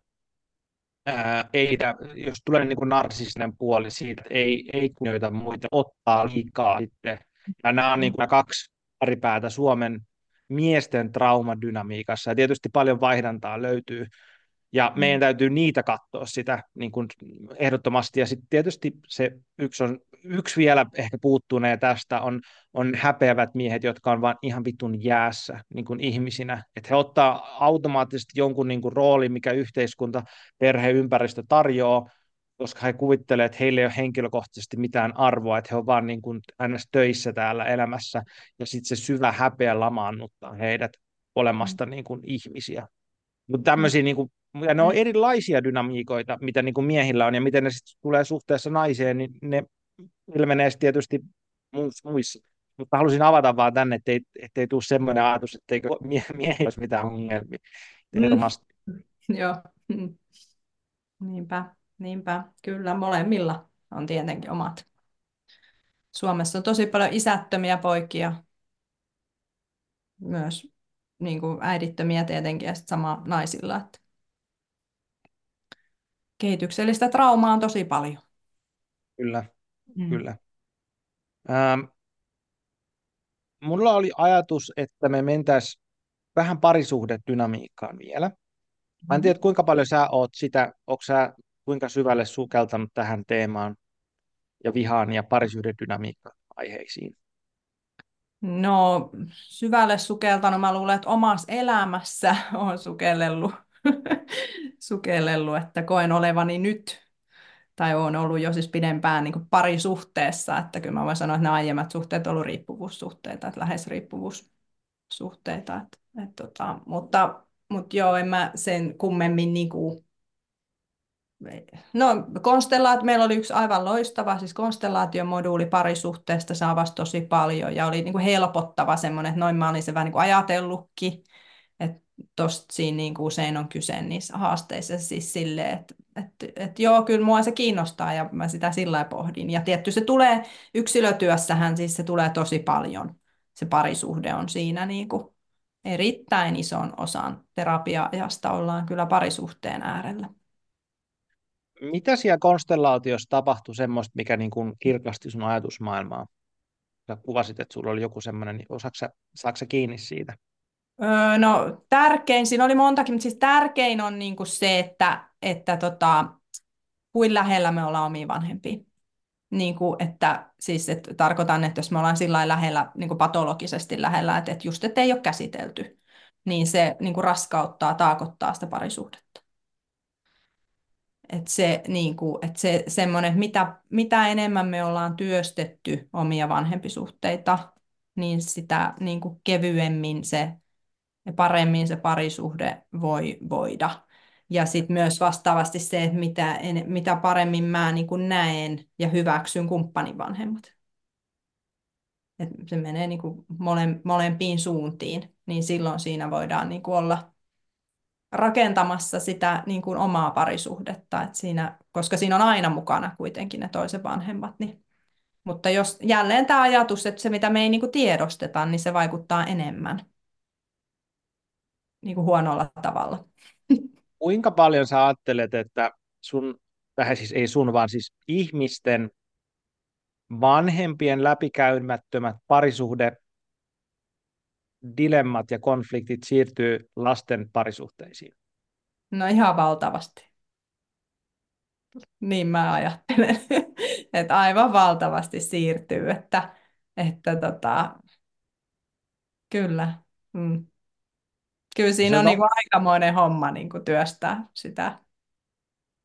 Ja musta tuntuu, että tuommoinen tuosta ei kauheasti puhuta. Et jos tekee konstellaatiotyöskentelyä, niin se tulee tietyllä tavalla ilmi selväksi. Mm. Että sieltä, ai paska. Tämä, mm. tämä dynamiikka, mitä mun äitini ja isän sisällä on, niin a, se elää mun sisällä, niin kuin mm. mun suhteessa itseeni. Ja sitten kun mä menen ihmissuhteeseen toisen ihmisen kanssa, niin sit se elää siinä välissä myös, niin kauan kunnes kun se katsotaan ja puhdistetaan. Just niin.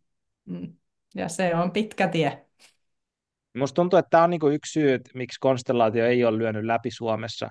Niin, tai sanotaan, että ehkä nyt viimeisen, viimeisen muutaman vuoden aikana tuntunut, että se on niinku lyönyt, mutta, mutta siis Euroopassa konstellaatio on 80-luvulta asti ollut niinku, ihan niinku hittikamaa, mutta Suomessa ei. Mm-hmm. Niin mä jotenkin ajattelen, että se on, se on liian, jopa liian paljastava menetelmä. On, mä oon samaa Sillä mieltä. tavalla, että, mm. että sun täytyy vaatii tietyn määrän niin kuin henkistä kypsyyttä, että sä voit mennä konstellaatioon. Jep. Mä oon samaa mieltä siis. Mä, mä oon sä ihmetellyt, miksei se ole lyönyt läpi ja miksi... Ähm, mulla on asiakkaita paljon, jotka on käynyt kerran konstellaatiossa ja sitten ei enempää. Se on ollut too much. Ja nyt mä ymmärrän, ja itse asiassa nyt viimeksi, kun mulla oli toi Pyhä Raivokurssin tokapäivä, niin, niin tota, mä ymmärsin taas tosi paljon, kun me tehtiin enemmän niin pikku, ihan pikku pikku konstellaatiot, eheyttäviä lauseita. Niin mä opin koko ajan niin kuin sitä, että, että mitä tarvitaan. Että mä koen, koenkin, niin kuin, että mä oon tavallaan vähän semmoinen niin kuin ottanut nyt tämmöisen roolin, tai mä luulen, että se on vähän annettu, niin kuin, että mä oon vähän semmoinen tulkki nyt tässä että tota, että mä ajattelin, että konstellaatio, niin, niin huikea menetelmä, niin huikea viisas Nero kuin Bert Hellinger niin kuin on, on ollut, niin tota, ja elää, elää edelleen tietenkin niin kuin tässä menetelmässä, mutta siis niin kuin, että se on niin ideaali. Siis se on niin, kuin niin ideaali sillä ja niin upea sielullinen menetelmä. Ja sitten meillä on tämä, niin kuin toinen taso, on tämä meidän ihmisten psykologinen psykologinen taso, missä me niinku rämmitään ja koitetaan selviytyä, ja mitä enemmän siellä on sit sitä traumaa ja häpeää ja jähmeyttä, niin, niin sitä enemmän pitää pehmentää ja saada sitä turvaa sinne, niinku, että se voisi upota se, koska se on sillä tavallaan aika kova mene. Paljastava on kyllä hyvä sana. Se on niinku aika raadollisen niinku, karua settiä. Sitten jos se on mitään tehnyt, niin en mä kyllä suosittelekaan sit yleensä mennä niinku mikä konstellaatiossa ei ole niin yhtään mitään tehnyt. Että kyllä siinä täytyy olla niin usein monta vuotta terapiaa taustalla ja niin kuin näiden asioiden avaamista ensin tältä niin kuin toisella tasolla, jotta siitä saa. Mä haluan kertoa esimerkin viime just pyhäraivopäivästä. Oli nainen, joka on siis ollut, ollut mulla asiakkaanakin pitkään ja hänellä olisi tosi, tosi, tosi traumaattinen tausta, vakava kehityksellinen trauma. Ja tota, hän on niitä työstänyt ja huikeasti mennyt niin kuin eteenpäin ja näin.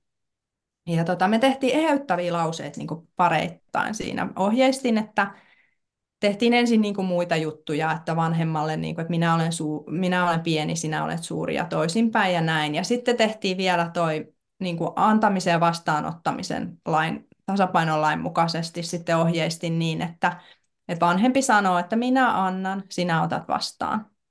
Et niin kuin, ja näin. Ja, ja, tota, ja sitten toisinpäin. Ja sitten tämä yksi osallistuja sanoi, että et, et, et en mä voi tehdä tota. Et, et, et kun mulla vaan kuuluu, niinku, että et, niinku, et, et äiti sanoo mulle, että minä annan paskaa ja sinä otat vastaan paskaa. Et kun näin se on ollut.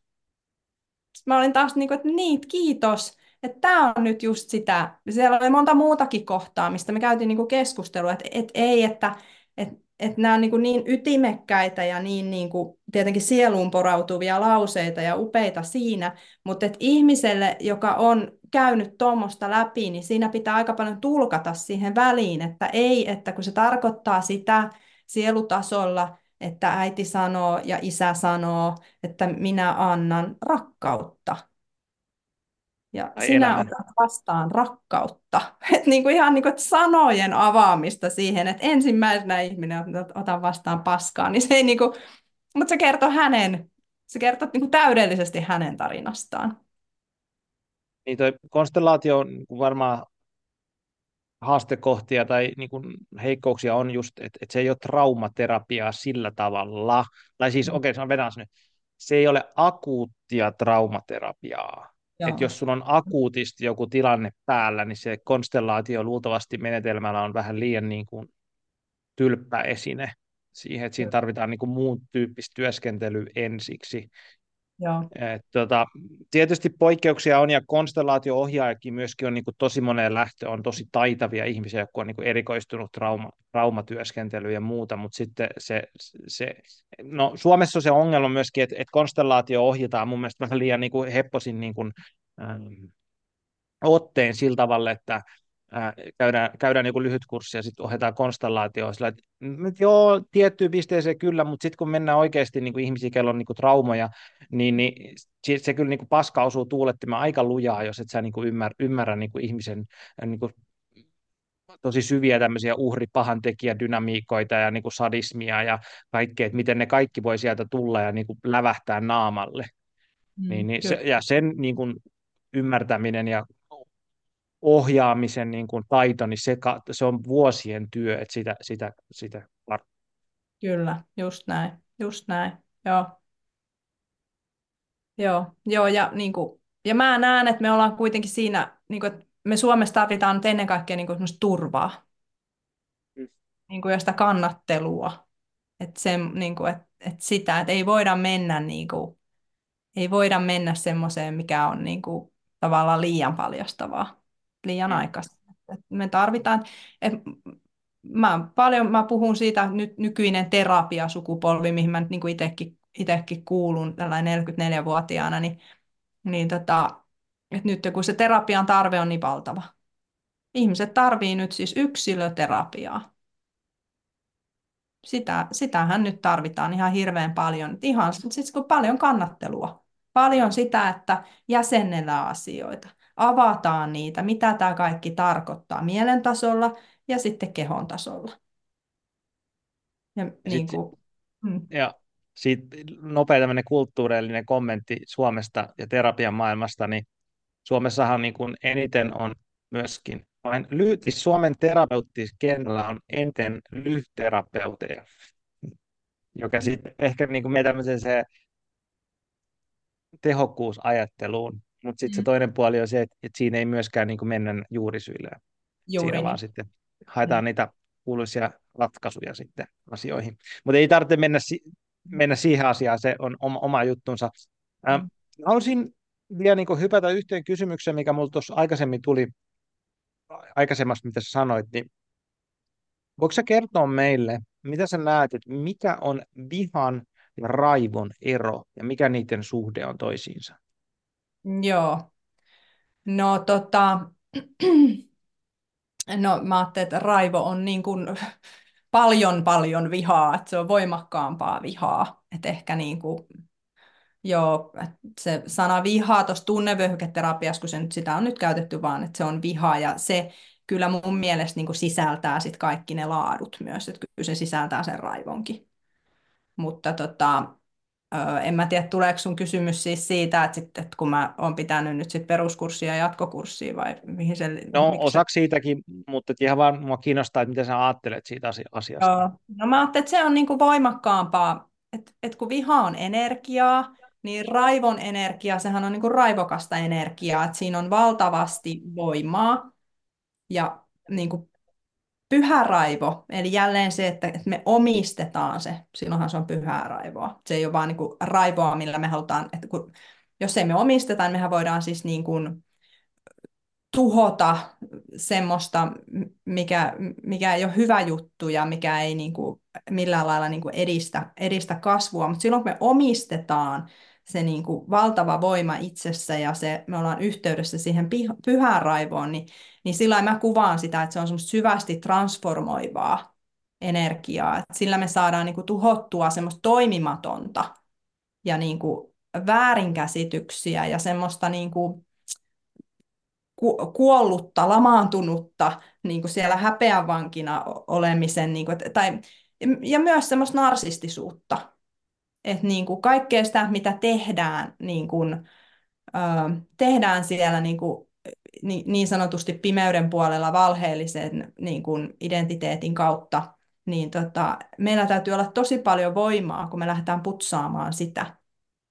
Ja sillä mä ajattelen, että siihen tarvitaan niin kuin raivo et tota, kun ensin, kyllä mä mietin sitä nimeä, että mikä se olisi niin kuin vapauta vihasi jatkokurssi tai näin, mutta kyllä se niin kuin koko ajan nousi, että se on raivo. Et se on niin kuin, ja nimenomaan pyhä raivo.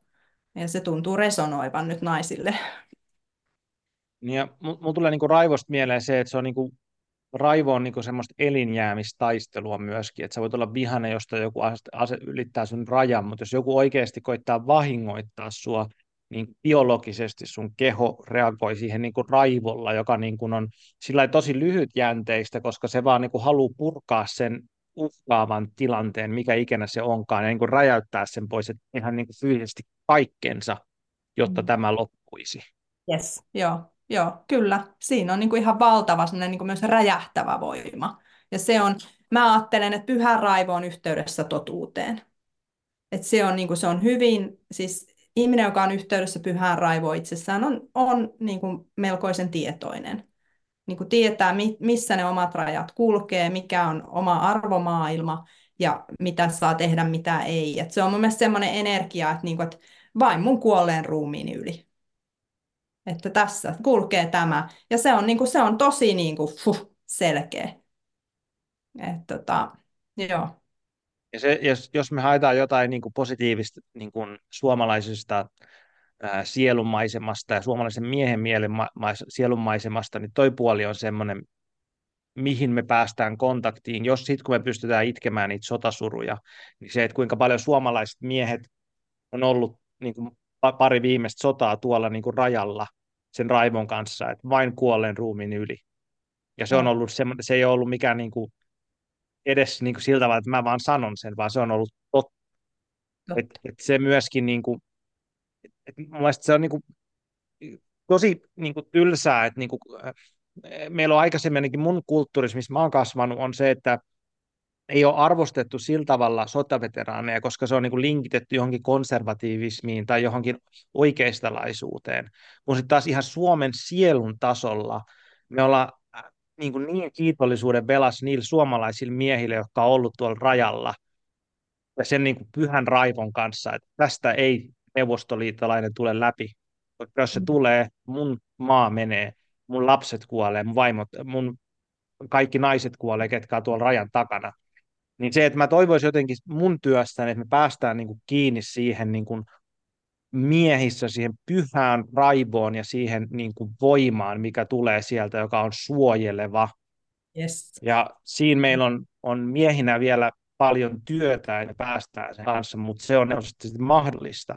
Se on ihan no. uskomaton voima, niin kuin, kun siihen pääsee kiinni. Ja sitten niin oppii kunnettaan niitä aikaisempia sukupolvia. Ja se totta kai on niin kuin maksanut meillä äärimmäisen paljon sen kaiken kivun ja tuskan, mitä on se alkoholismi ja se väkivalta, mikä on tullut sieltä niin kuin sodasta tänne meille muille. Mutta se ei ole ainoa, että mitä sieltä tullut. Siellä on myös tullut se, että me ollaan itsenäisiä. Että sen, niin kuin sen arvo on se, että mitä me, mitä, mikä niin kuin musta tuntuu, että me kulttuurissa unohdetaan, otetaan itsestäänselvyys, että meillä on raja. Totta kai meillä on, niin kuin, tuossa on Venäjä, niin kuin maailman suurin valtio, ja siellä on Putinit ja kaikki, mutta niin meillä on vaan tämä raja, ja se on ihan ok. Että se on vaan niin kuin annettu siihen se raja, vai se on niin kuin itsestään vaan ilmentynyt, että se on niin kuin paskan marjat, se on siihen tehty ja laitettu, ja siellä on miehet siellä rajassa, vittu tästä ei mennä läpi. Niin mm. se on niin kuin, se jotenkin riipii mun päätä, kun meillä ei ole kulttuurissa sitä arvostusta sille asialle. Ja toivottavasti se, se voidaan löytää taas uudestaan. Mm, kyllä, niin. niin. tiedostamisen kautta ja työskentelyn kautta. Kyllä mä niin uskon, että, että kaikki, jotka konstellaatio on tehnyt ja katsonut sinne taakse ja nähnyt ne niin kuin iso, omien niin kuin isoisien niin kuin, uhraukset ja, ja kaiken sen, se alkaa tulla, niin kuin, se alkaa tulla tosi todeksi se alkaa kehollistua ja se alat niin kuin ymmärtää, että okei, että nämä on ne hinnat ja, ja tota, siitä on tietenkin voinut sitten seurata monta muuta ongelmaa, mutta sitten nekin täytyy niin kuin katsoa ja mitä niistä voi jatkaa ja mitä ei voi jatkaa, mutta se alkaa se kokonaiskuva niin kuin hahmottua, niin sieltähän se voima aina tulee. Se Kyllä. tulee nimenomaan sen ymmärtämisestä, että mistä tämä kaikki niin kuin elämä on tullut ja mikä on ollut hinta nimenomaan, että mikä hinta on maksettu ja just, että, että se, että mitä mun mielestä tosi hienoa konstellaatioajattelua ja systeemin ajattelua tulee just siinä, että mikä oikeastaan, mä niin olen itse tosi paljon niin kuin jungilainen siinä, miten mä ajattelen niin kuin ihmisen psyykettä. Ja sillä tavalla niin kuin Juha Klaavun kanssa ollaan ystävystytty ja paljon sen kanssa juteltu niin kuin siitä lapsuuden kehityksellisestä traumasta ja siitä niin kuin dynamiikasta, mikä tulee suhteessa vanhempiin. Mutta sitten musta tuntuu, Jungin iso niin kuin, äh, harma-alue oli se, että se ei ajatu sitä niin systeemisesti. Että just se, että, että minulla on trauma, tai siis että jollakin on trauma siitä vaikka, että isä on ollut väkivaltainen, niin se on sillä tavalla, että se ylettyy siihen niin kuin dynamiikkaan. Sillä että totta kai sun pitää henkilötasolla sitä katsoa. Mutta sitten sä voit katsoa mm. sitä, että okei, mun isä, isä olikin sodassa, ja hän oli sieltä mm. pahasti traumatisoinut, koska hänen neljä veljään kuoli ja hän oli haavoittunut ja hän ei pystynyt käymään sitä läpi, joten hän oli väkivaltainen ja sitten seuraava oli väkivaltainen. Mutta sitten taas, että koska hän piti siellä sen rajan, niin suomalainen ollaan itsenäisiä ja meillä on niin terve, suht terve valtio, missä me voidaan olla nyt turvassa. Niin sitten kun me ja, laajennetaan se katso, katsominen tänne, tämä tuo niin paljon perspektiiviä sitä, aa niin joo, se mun isän väkivaltaisuus, niin se ei olekaan niin ilmiselvä niin kuin dynamiikka, vaan se, että se on se jatkumo niin kuin, siihen niin kuin mm. moneen sukupolveen ja kuinka monta sukupolvea taaksepäin sitten. Just näin, just näin. Asiat tulee aina ymmärrettäväksi. Kun mun mielestä niin kuin, kun ei ole sellaisia kysymyksiä, mihin nyt et, tai kun, mä en ole koskaan hyväksynyt sitä, että, että jos on sanottu, että no se asia nyt vaan oli näin. Mä oon aina, niin kuin, no aina ollut pakko selvittää, no miksi se oli näin. Et niin kuin, et kyllä sille on jo, mä oon aina halunnut uskoa siihen, että ihmisethän on siis aina pohjimmilta, kaikki on hyviä. Mä en usko, että on pahoja ihmisiä. On ihmisiä, jotka tekee pahoja tekoja ja niin kuin oikeasti niin kuin toimii sieltä niin kuin tuha, tuhoamisvietin kautta ja niin kuin se on ihan hirveätä ja se on totta. Mutta pohjimmilta, heillehän on tehty jotain tosi pahaa silloin taas. Ja joku on tehnyt, niin että, että niin kuin, kyllä niille kaikille löytyy se inhimillinen selitys. Ja silloinhan me vasta päästään niin kuin vapaaksi. Kun me löydetään se myötätunto ja ymmärrys, me jäädä kiinni siihen, niin kuin, kiinni siihen katkeruuteen jälleen. Mm. Tuossa ajatteluketjussa vaan yksi ihan pieni vaara, että mikä tulee monesti niin kuin traumat työskentelyssä on se, että ajatellaan, että mä en sano, että sä ajattelet näin, mutta et, että jokainen pahantekijä on, on vaan ollut traumatisoitunut itse. Joo, joo mä saan et, hyvin kiinni, Juu. Et, et, koska sitten et, mä näen se taas että enemmän sillä tavalla, että ja ei ole mun ajatukseni, että jokainen ihminen on niin kyvy, kyvykäs hyvään ja pahaan, että et meillä on ne molemmat puolet. Ja sitten on ihmisiä, jotka tietoisesti ovat valinneet sen, olisi sitten kipusta tai traumasta, mutta että että se sadis, sad, sadistinen puoli ihmisestä, se on niin realiteetti jo, myöskin, että se on niin jokaisessa ihmisessä. Kyllä, just näin. Ja se on just sitä tietoisuutta ja niin kuin kykyä katsoa itseä. Ja, ja joo, ja mä en, en todellakaan tarkoita sitä, että pitää yliymmärtää. Ja niin kuin, mähän on ollut siis aivan super yliymmärtäjä. Et sen, senhän takia mä oon voinut niin huonosti ja on ollut niin kuin, jossain määrin upunut ja näin silloin niin kuin, oman työurankin alkumetreillä, kun mä oon yliymmärtänyt. Että mä oon just, että no, et, kun on, niillä on ollut niin vaikeaa ja niillä on ollut niin rankkaa, niin kyllä minä ymmärrän ja kyllä minä kestän. Eli se on se kiltin ihmisen tapa ja syyllistyjän niin kuin identiteetti. Että mä ajattelin, että no, et sit vasta kun mä aloin huomata, mutta et, entäs minä?